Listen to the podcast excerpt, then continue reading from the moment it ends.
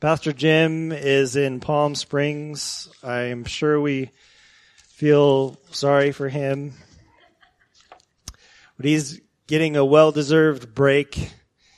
And, uh, yeah, so I'm here. I've preached a few times with you and, um, I just feel so privileged and honored to be able to do it. And I just pray that I do the Word of God justice. Uh, let's dive into this thing. We are in Acts 21, 26 through 37. And if you're able, will you stand, please? I'm doing a little different. I am just going to read. Every time I preach, and you guys kind of mumble after me, I just, I get so stressed about that. I don't know why. I have not figured out the repeat after me timing. So, uh, 21, 26 through 37. The riot in Jerusalem. When the seven days were almost completed, the Jews from Asia, seeing him in the temple, stirred up the whole crowd and laid hands on him, crying out, Men of Israel, help! This is the man who is teaching everyone everywhere against the people. And the law in this place. Moreover, he even brought Greeks into the temple and has defiled this holy place, for they had previously seen Trophimus the Ephesian with him in the city, and they supposed that Paul had brought him into the temple. Then all the city was stirred up, and the people ran together. They seized Paul and dragged him out of the temple. And at once the gates were shut. And as they were seeking to kill him, word came to the tribune of the cohort that all Jerusalem was in confusion. He had once took soldiers and centur- he at once took soldiers and centurions and ran down to them. And when they saw the tribune and the soldiers, they stopped beating Paul. Then the tribune came up and arrested him and ordered him to be bound with two chains. He inquired who he was and what he had done.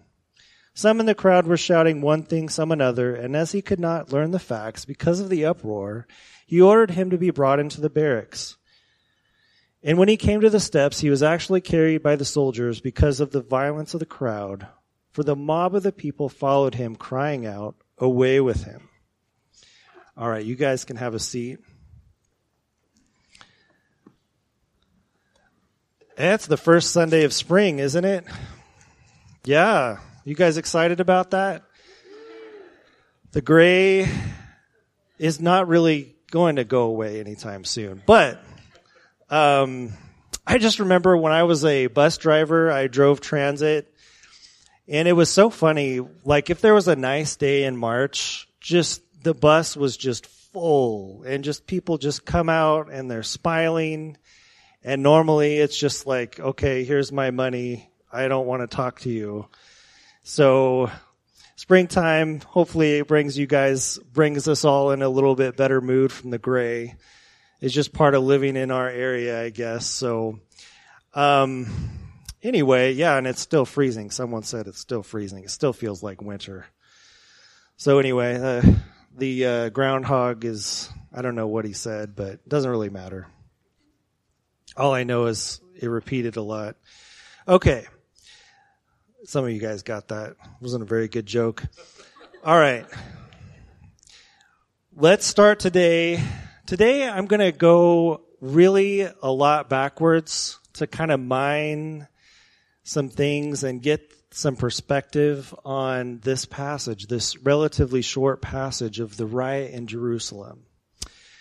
Uh, we're going to start with just going back one verse then Paul took the men, and the next day he purified himself along with them and went into the temple, giving notice when the days of purification would be fulfilled, and the offering presented for each one of them.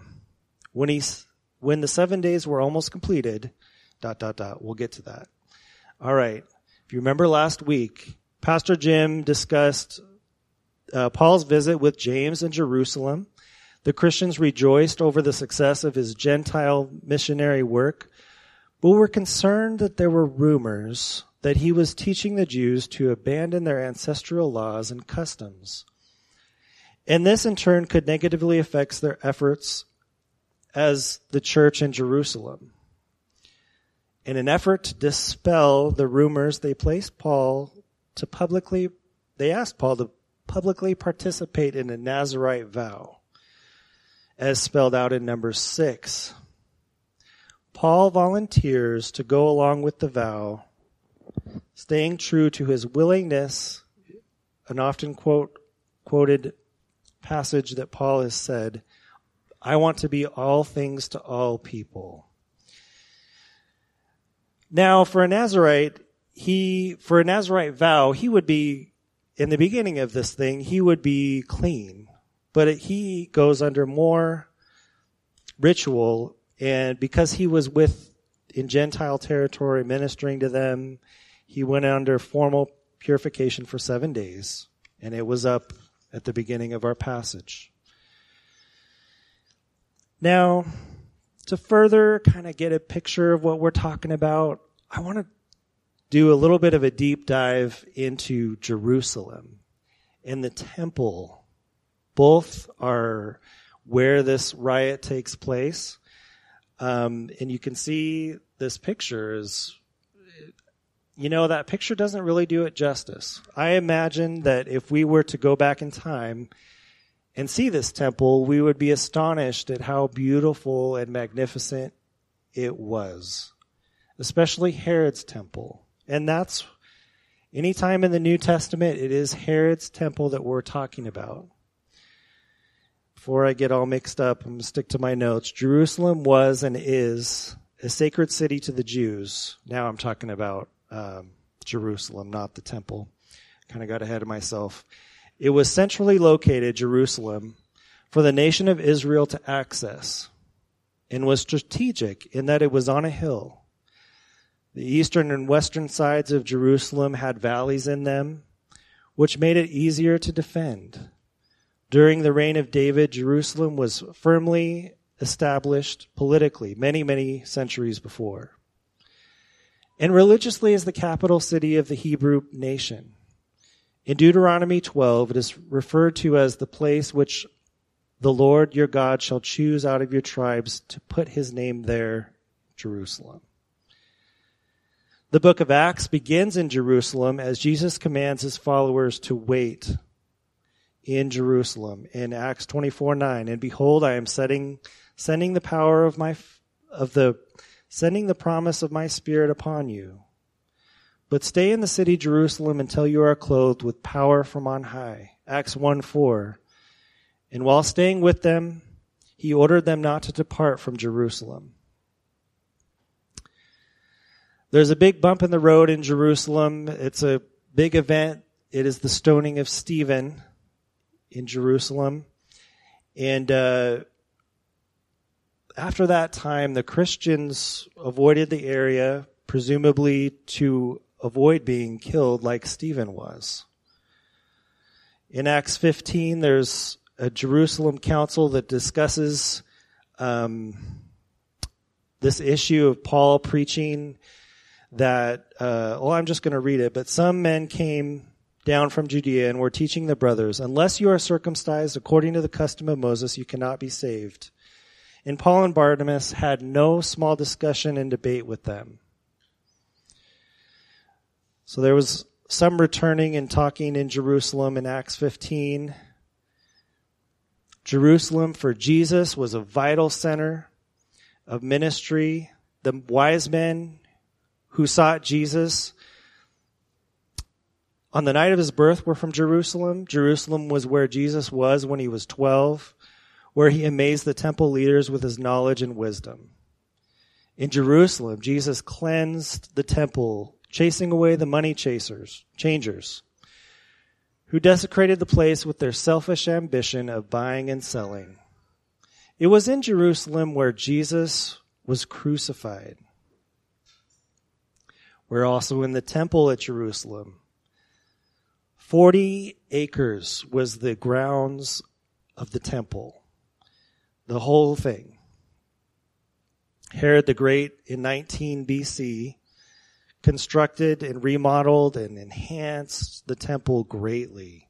It was beautiful. In fact, it said that the gold and white of the temple shone so brightly in the sun that it was difficult to look directly at the temple. In the Old Testament, temples in general were erected to both worship the true God and pagan gods alike. A temple was a place that was thought of as a building where the gods or God in question manifested themselves.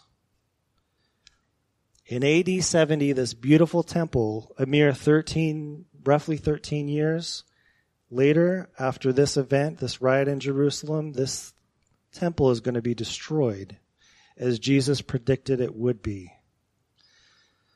The Roman authorities provide religious freedom to the Jewish people, enhancing and improving the temple. It was very generous of Herod the Great to do this. He wanted to get on the good side of the people, of the Jewish people. Seemingly in the blink of an eye, from, you know, from 19 BC to 70 AD, what is that? 89 years? Temples destroyed, the Sanhedrin and the Pharisees, they can't even go there.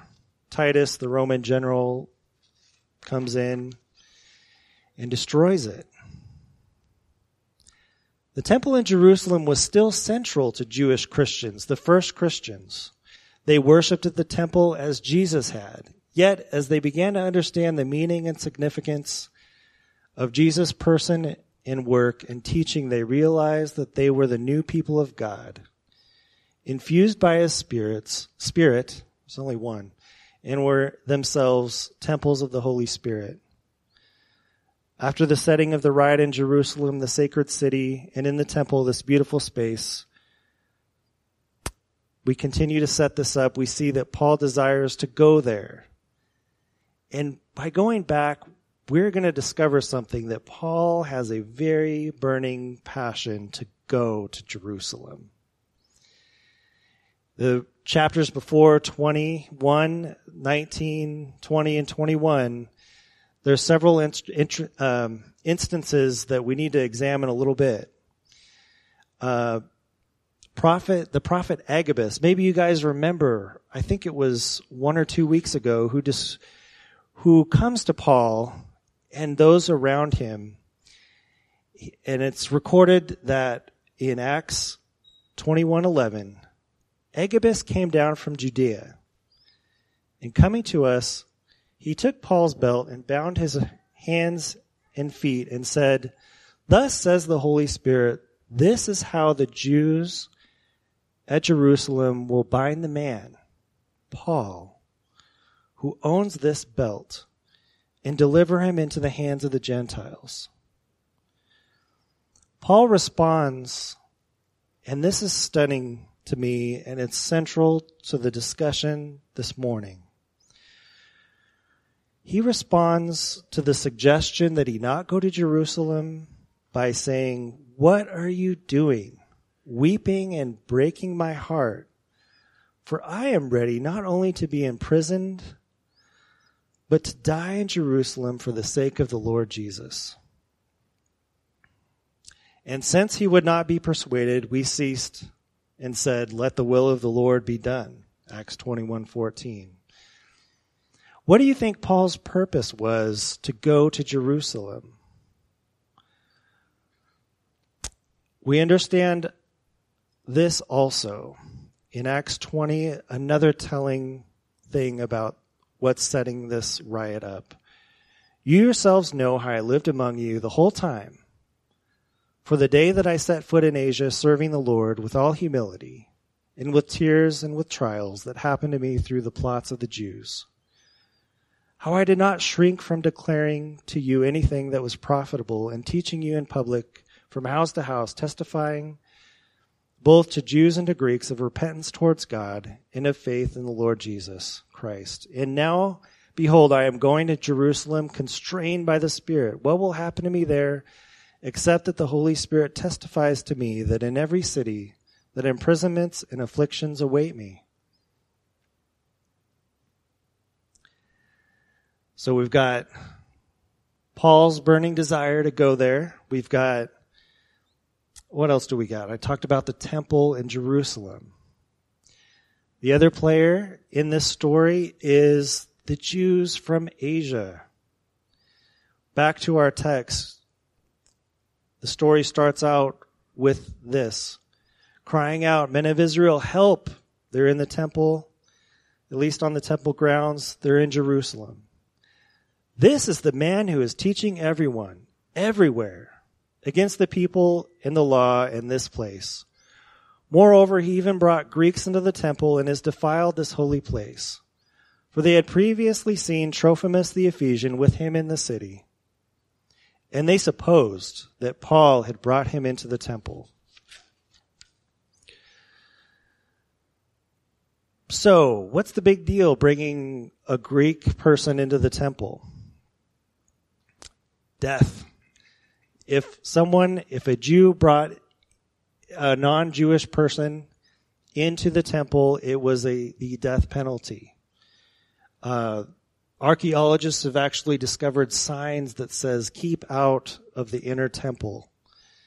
It was clear that this was the the Romans endowed the Jews with uh, the only capital punishment they could carry out was capital punishment for entering the temple. So it was a serious accusation, a big deal. Notice also something else. Notice how they mention Trophimus by name. I think if you're, you know, harassing someone, you know, like they were familiar with him to say his name. They, they were that familiar with the company around Paul. It indicates something that this is not the first time they've been met, perhaps. In Acts 20 verse 4, there's a list of folks, and at the end, and Trophimus. These guys were sent to Troas earlier in the story in Acts 20 verse 4. Going further back in Acts, the riot in Jerusalem also discusses, uh, it's kind of a flashback to the story of Stephen was mentioned earlier. There's a connection there too. In Acts 6, 10 and 11, it's Luke says, but they could not withstand the wisdom and the spirit with, with which he, Stephen, was speaking. Then they secretly instigated men who said, we have heard him make blasphemous words against God, against Moses and God. In our passages and in, and in the Stephen passage as well, Luke the physician, the author of Acts, makes a distinction that the Jews are trying to misconstrue the message and the messengers of the gospel. In our passage, it is an assumption and a lie that the Jews from Asia make. One, that Paul is preaching against the people, the law in this place. Two, it says that they supposed that Paul brought Trophimus into the temple. There's no saying that they saw it. So what about the Jews? These unbelieving Jews that are hostile to Paul, there is a long list of opposition in the account of Acts that uh, points to unbelieving Jews being a very big thorn in the flesh of Paul. Um, and it's quite severe, I think we'll see. Acts 9, 22 through 23. But Paul increased all the more in strength and confounded the Jews who believed in Damascus. This is just after his conversion. By proving that Jesus was the Christ. Then many days had passed. The Jews plotted to kill him. But their plot became known to Saul. They were watching the gates that night in order to kill him. To kill him, you guys. That's severe. I think, I think we kind of gloss over the fact that the game that Paul was playing by being obedient is a extremely risky. Acts 9:29. He talked and debated with the Hellenistic Jews, but they tried to kill him. But when the Jews in Thessalonica learned that Paul was preaching the word of God, at Berea, some of them went there too, agitating the crowds, stirring them up, just like the riot.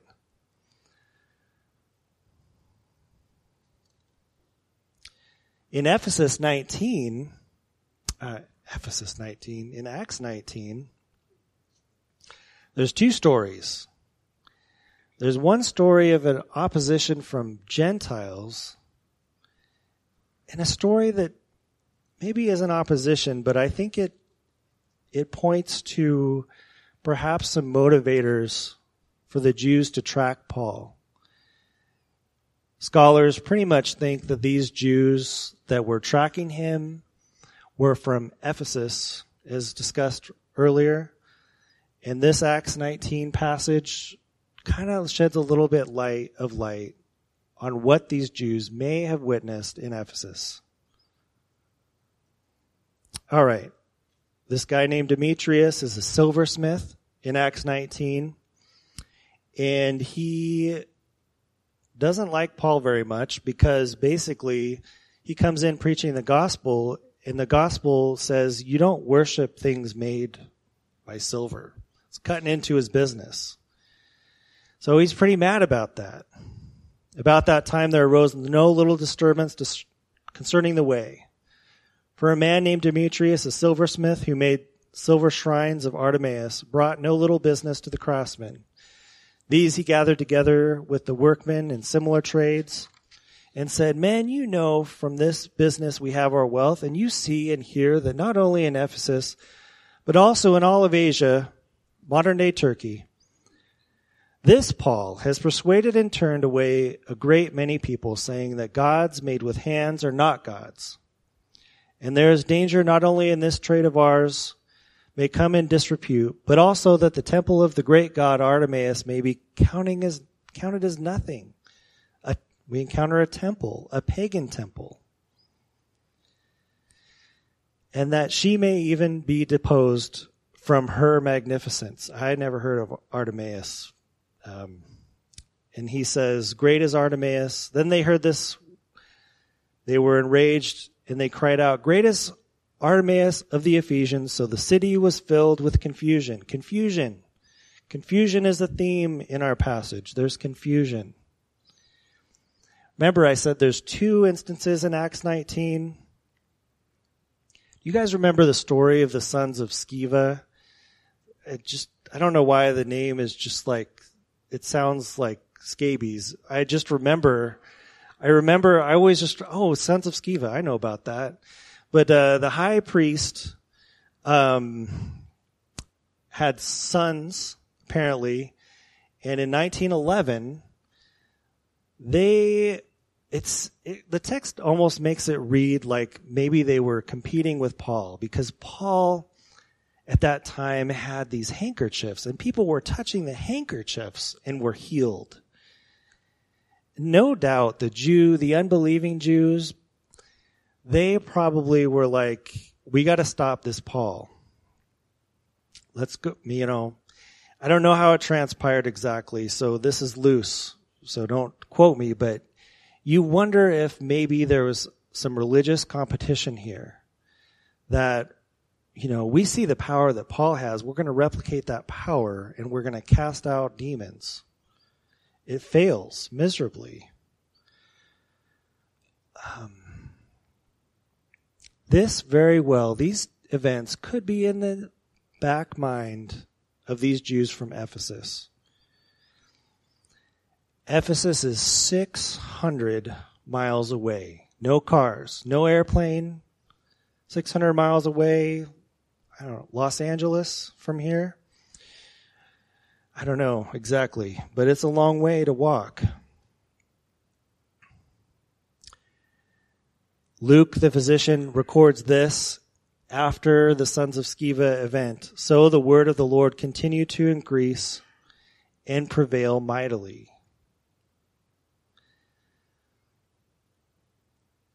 when I was approaching this passage, I was like, what is, what is motivating these Jews to be this way? In Acts 13:45 we read this also. But when the Jews saw the crowds they were filled with jealousy and began to contradict what was spoken by Paul reviling them. All right, back to the text. We kind of get a picture of the Jews from Ephesus the temple Jerusalem. Then all the city was stirred up, and the people ran together. The crowd was agreeable to seize Paul. If the crowd knew Paul, if the crowd was pleased with the gospel message, this might have been put down. It wasn't. Acts 21:32 And as they were seeking to kill him word came to the tribune of the cohort that all Jerusalem was in confusion much like in Ephesus and centered around a temple. He at once took soldiers and centurions and ran down to them. Then they saw the tribune and the soldiers. They stopped beating Paul. The treatment of Paul is unfair. He has been a faithful ambassador, tirelessly working and sacrificing for the clear presentation of the Gospels. One commentator put it this way The crowd was more driven by passion and prejudice than clear information. I was at work one day, and uh, one of my this lady, this person's been promoted since been promoted. She used to be my boss, and um, she's not a believer, but she was visiting Salt Lake City, and uh, she made a quick comment that she said, "You know, I was in Salt Lake City, and I went to visit the Mormon Tabernacle." temple. And, uh, but one thing that was really disturbing to me was the, um, that there were evangelical Christians standing, shouting, making a fuss publicly. And in that moment, I just felt, I just felt embarrassed. I felt em- embarrassed that there's some people that would choose to do something like that, thinking that it would make a positive impact.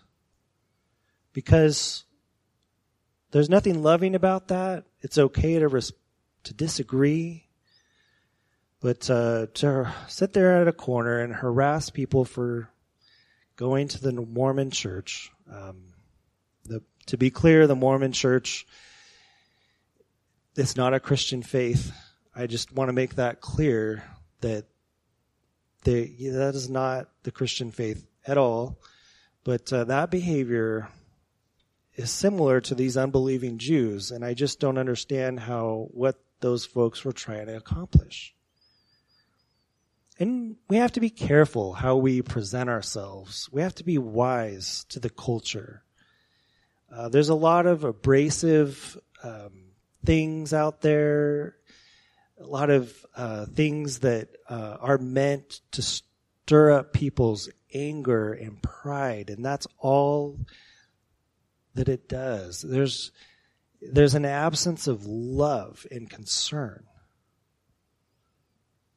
So, I just thought about that when I was preparing. All right. The tribune to the rescue. Acts 21:33 through 34. Then the tribune came up and arrested him and ordered him to be bound with two chains. Prophecy fulfilled. He inquired who he was and what he had done. Some in the crowds were shouting one thing, some another, and as he could not learn the facts because of the uproar, he ordered him to be brought into the barracks. A tribune was a Roman official in charge of a thousand soldiers. We've encountered a centurion in the past in charge of 100 soldiers. This man was in charge of a thousand. He would have been in charge of several centurions. It was no doubt probably an unwelcome task to, for the tribune to face the crowds and arrest him. He chose to arrest Paul rather than allow the crowd to kill him and beat him. Acts 21, 35 through 37. And when he came to the steps, he was actually carried to the soldiers, by the soldiers, because of the violence of the crowd. For the mob of people followed crying out, away with him. The chant away with him, if you've been around church and heard the passion story of Jesus, maybe it's familiar. It is the exact same chant that they said about Jesus. But they all cried out, Away with this man and release to us Barabbas.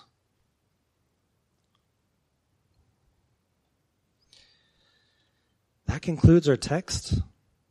Few verses. What can we learn from it? How can we apply it to our lives? I titled this passage No Fair. It was easy. I have a three year old who says no fair all the time. Gotta change your diaper. No fair. Gotta go to bed. No fair. It's no fair what happens to Paul. We make light of it, but uh, this is high stakes. Paul is beaten here. He's beaten. He has to be carried. Perhaps for his protection, perhaps because he's been beaten so much, he has to be carried. Um, these events are not, we're not familiar with this kind of treatment of Christians. It's not in our day to day. We're blessed to live in the Western world for decades and century, a few centuries now. We have tremendous freedom. Thank the Lord that we are not in the circumstance of Paul.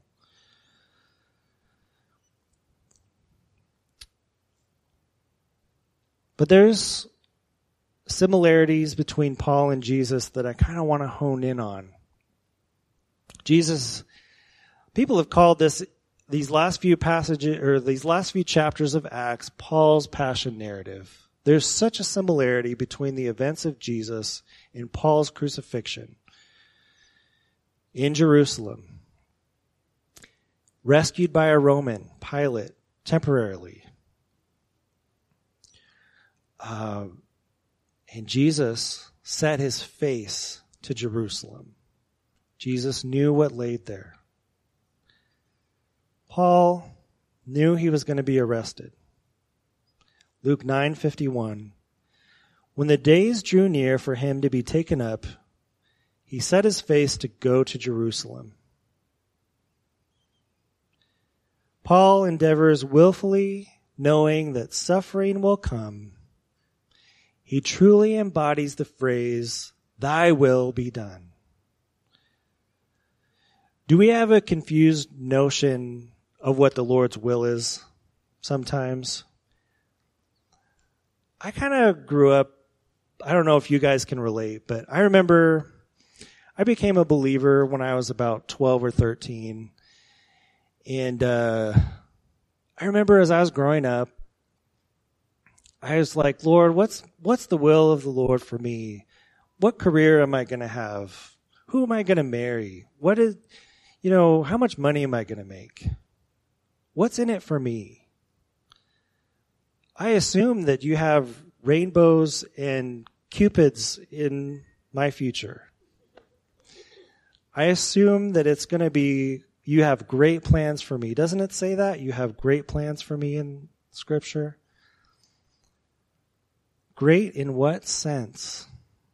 Paul might ask. Do I think Paul maybe asked those questions? They're not all unimportant. Sure. It's important to raise a family, to get married, if that's what the Lord calls you to do. But uh, do we have suffering in mind when we ask the Lord, Thy will be done. There could be suffering of all kinds in our life. Some that are not, that are no fair. I think about, there's application when I think about pastors and their ministry to, to people, to their followers, to people in their church, that sometimes they're, they just get rejected. Ministry workers, it just goes sideways. And you're left thinking, what did I do wrong? I, I'm trying to do the will of the Lord. I'm trying to serve these people. Paul probably felt that. He probably wasn't surprised at being incarcerated, but uh, he, he, was. Uh, what else? What about godly parents raising children and they grow to adulthood and they do their best and they turn away from the Lord? Paul can relate to that. Paul's stunning statement in response to the suggestion that he not go to Jerusalem. You're breaking my heart. What breaks our heart? Deep in Paul's DNA was sharing the gospel, being a light. It is evident. Paul, it was in his blood. I am going to share the gospel no matter what. I'll be honest, it probably is not going to go to that extent in the culture we live. Probably isn't. It could. It could. The temple, in a matter of 89 years, was gone for for uh, the Jews. I mean, the temple existed much centuries before that, of course, but um, things change. Things change. Governments change. The people change. Spiritual forces are allowed by the Lord to, and it's something we don't understand. We don't understand what's going on in our world. What breaks our heart? What breaks my heart? Usually when my kids take longer to go to bed than they normally do, breaks my heart. It's like, I got, I got to be, I got to relax and unwind, go to bed now really, if anything takes longer than it's supposed to, it breaks my heart. Like, I'm mad. Like, you go, you pull up to McDonald's and the line is out the street. It's like, oh, so, I'm so angry, hangry. When my team loses, it breaks my heart. The heart is the central part of who we are. It's tied to our emotions. It's tied to our mind and our desires. Paul had it in his deeply, deeply, deeply in his mind and heart. the gospel, establishing the church, the new church in its infancy.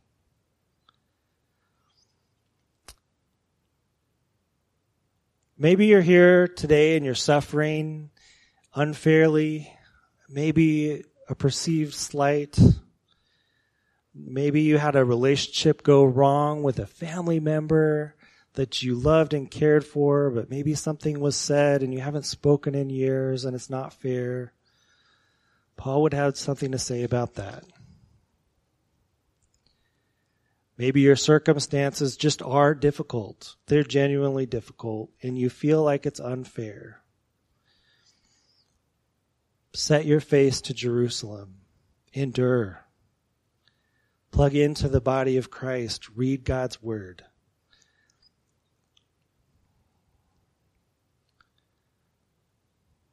Another point from our passage. I'm just going to end with this quote from the late R.C. Sproul. What does it take to be a person with no enemies? he argues from his commentary in Luke that having no enemies is possible only for one, for a man pleaser who tailors his positions to his audience and tells people only what they want to hear. The person who has no enemies has no convictions or principles. He changes what he believes depending on who he is talking to and adjusts his views to fit whatever is currently popular.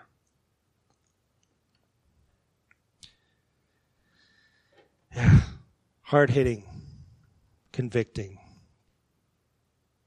The Lord is with us to the ends of the earth. Take comfort in that too. It's a tough message. very convicting to me. Um, We're family, you guys. We're family. Lean on each other.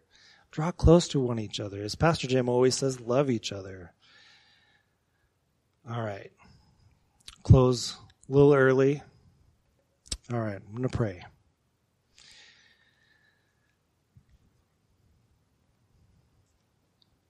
Father God, thank you for this passage that hurts a little, is difficult to hear, that maybe we don't want to hear. Teach us to not be only doers of the word, only hearers of the word, but doers, Lord. Fill us with your spirit of joy as we go into our community, that the people around us would know that there's something different about us. They would know that we're saved by our love for each other, by our love for them. Thank you. Thank you, Lord. Thank you, Lord, that we have eternity with you for those who believe, have trusted you with their life. They've chosen to transfer their faith and trust into your finished and perfect work.